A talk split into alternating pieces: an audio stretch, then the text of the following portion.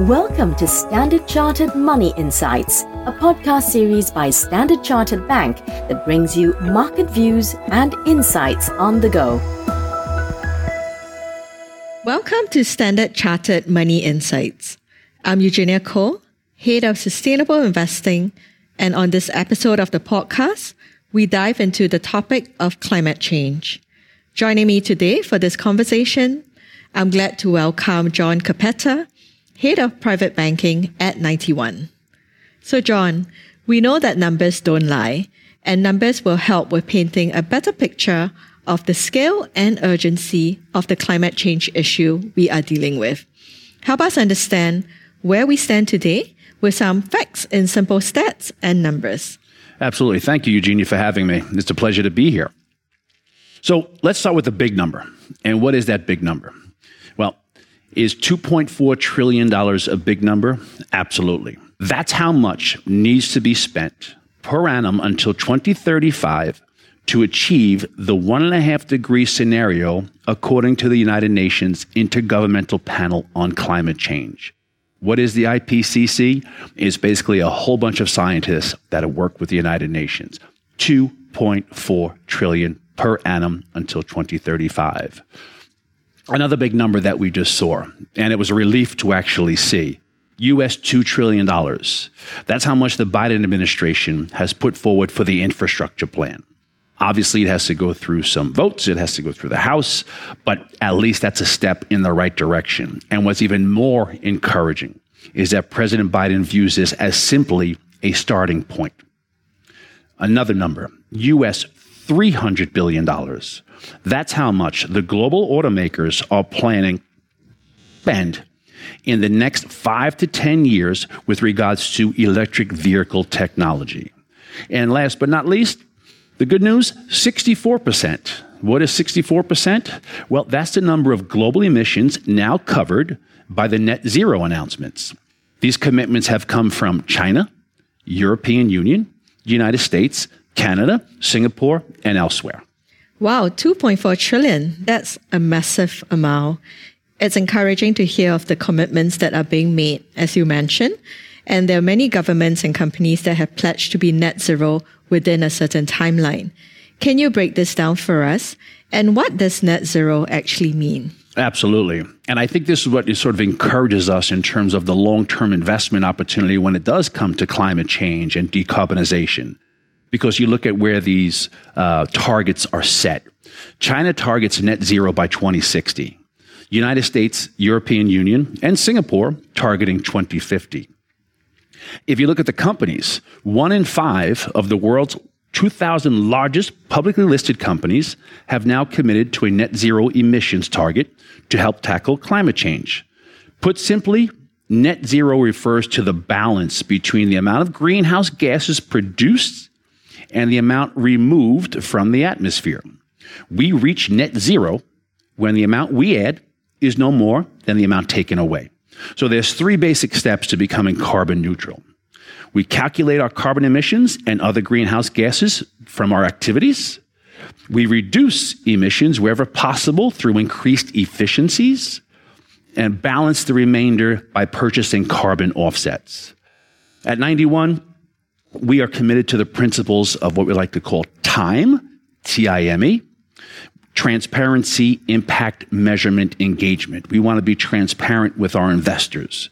We want to have impact. We want to have measurement in terms of what is our carbon footprint, what are we doing about it, and more importantly, we also want to be able to engage with our clients and our customers.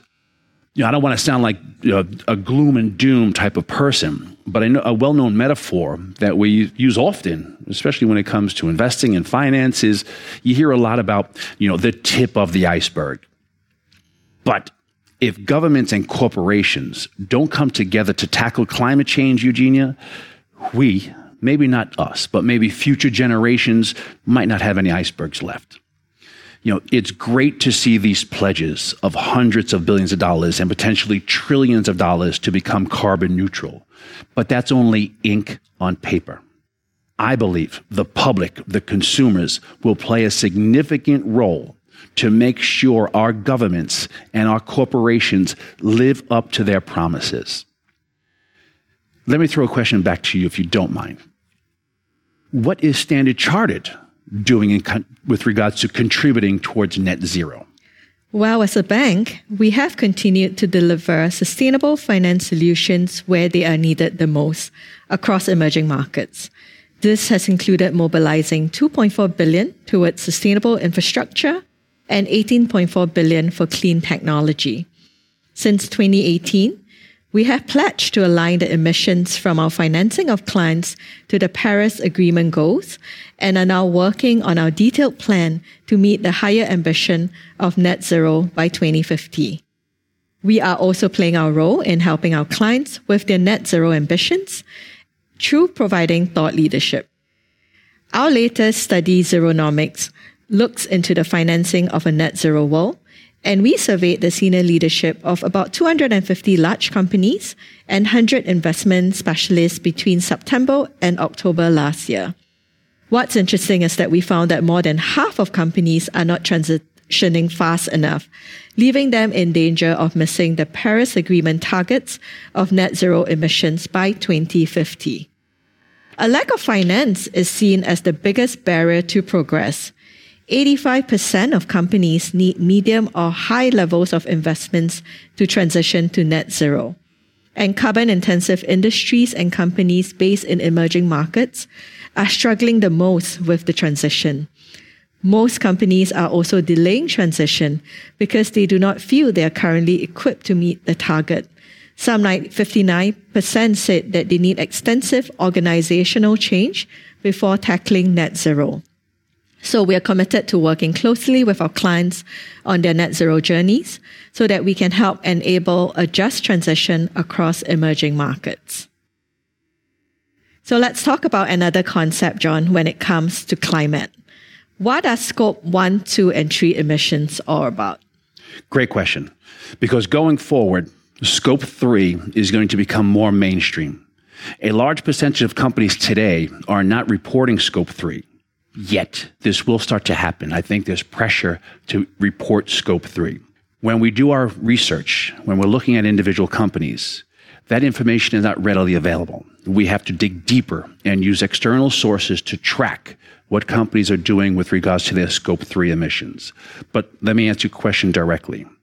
What is Scope 1 of a company? Scope 1, that covers direct emissions from owned or controlled sources. For example, fuel combustion, company vehicles. Pretty straightforward.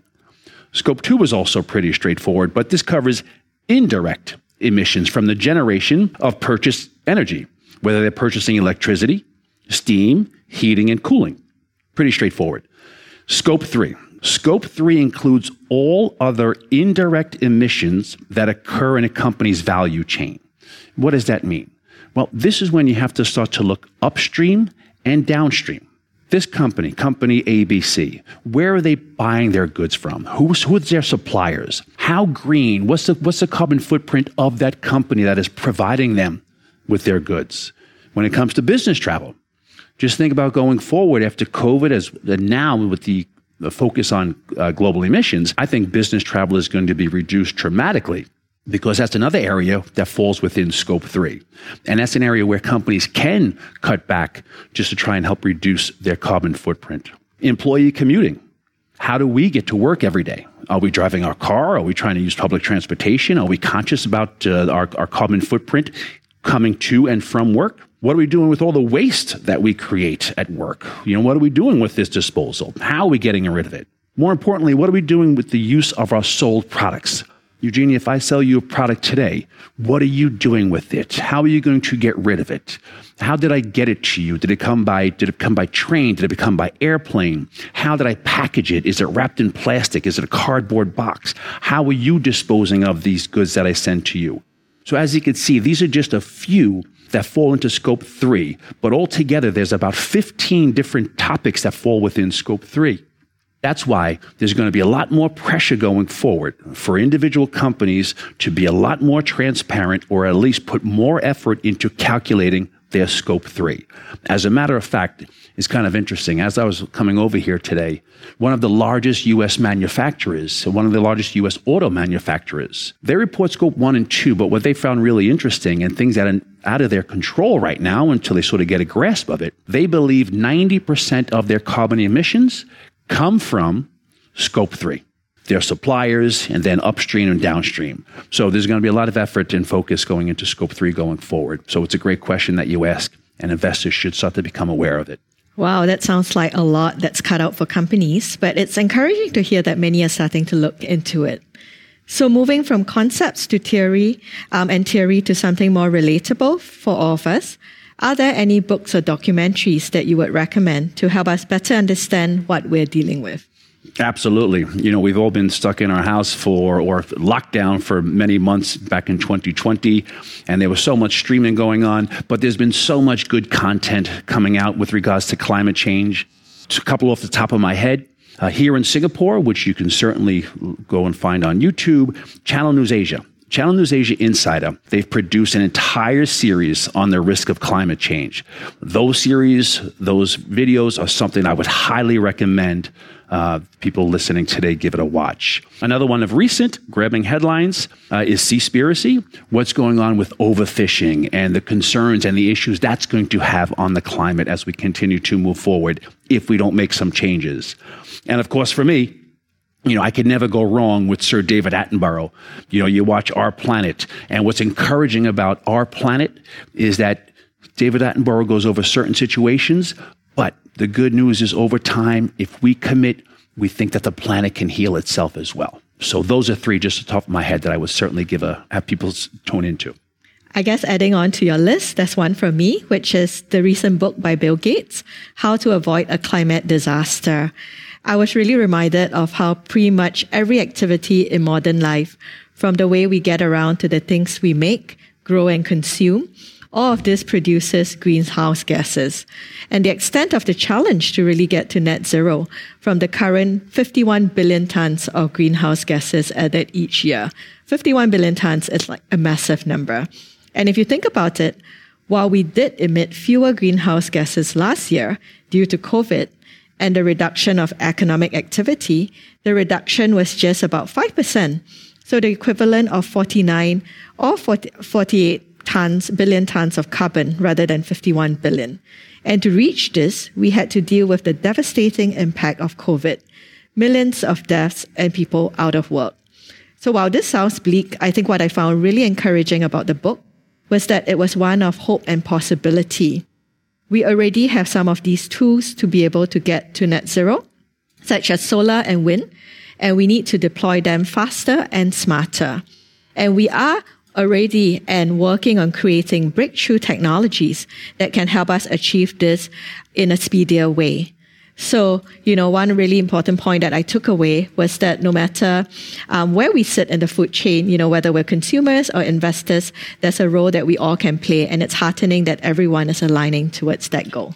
Eugenia, you know what's encouraging? You mentioned Bill Gates, but it's not just Bill Gates. You look at some of the wealthiest people in the world, and they are using their wealth to try and make a difference when it comes to climate change. They realize that they can make donations. They realize that their voice carries a lot of weight. So outside of Bill Gates, we see many other of the wealthiest individuals in the world making commitments of their own money to try and reverse what's going on with the climate and make an impact and engage. Yeah. And I guess, you know, from the big philanthropists to, you know, to the youth on the streets that are really growing that awareness of climate change, I think we see that everyone is getting into the action. Everyone needs to play a part in this change. And while transitioning to net zero would require work, it is possible if we all set our minds to this. So let's make it happen together. You're right, because you mentioned the youth. And if I throw out something plastic, my kids are the first one to scold me. So spot on. Indeed. So thanks again, John, for joining our conversation. That's all for this episode of Standard Chartered Money Insights. If you would like to learn more or read our publications, please visit our website at sc.com under Market Insights. As a reminder, if you enjoyed our discussion, please rate and review us wherever you get your podcasts. Thanks for joining us once again. Thank you for listening to Standard Chartered Money Insights, a podcast series by Standard Chartered Bank. For more details on the latest market insights, subscribe to Standard Chartered Money Insights.